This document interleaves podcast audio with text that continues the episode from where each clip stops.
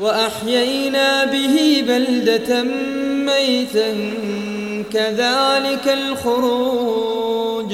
أي مثل هذا الإحياء لهذه البلدة الميتة الخروج من القبور فكيف تنكرونه؟ إذا كانوا يقولون أن الميت من مات بالفعل والميت من سيموت ليس من مات فاستراح بميت لكن الميت ميت الأحياء لكن الميت ميت الأحياء. كذلك أي مثل هذا الإحياء الخروج من القبور يعني البعث فكيف تنكرونه؟ وهذا من الأمثال يضربها الرب جل وعلا للناس. يضرب المعقول المعنوي بالمحسوس. يعني هل ينكر الناس أن أن السماء ينزل منها المطر ينزل الله جل وعلا من المطر على الأرض الميتة ثم ينبت فيها العشب والكلى؟ ما ينكرون هذا.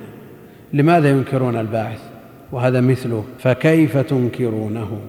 هذا مثل ضربه الله جل وعلا لهؤلاء من أجل أن يقيسوا الغائب على الحاضر المعنوي بالمحسوس الخفي بالمشاهد. لكن الأمثال من يعقلها؟ ما يعقلها إلا العالمون. ولذا كثير من آه، أهل العلم إذا أشكل عليه فهم مثل رجع إلى نفسه بالتأنيب. كيف يدعي العلم؟ والله جل وعلا يقول عن عن هذه الأمثال وما يعقلها إلا العالمون.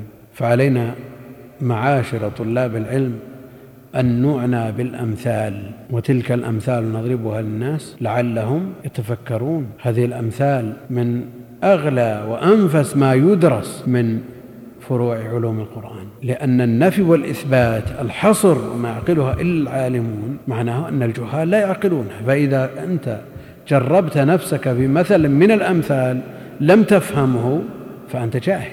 لأن الجهال لا يعقلون هذه الأمثال. والله جل وعلا لا يستحيي أن يضرب مثلا. ما بعوضة فما فوقه فالله جل وعلا يضرب الأمثال لأنه بالأمثال يتضح المقال.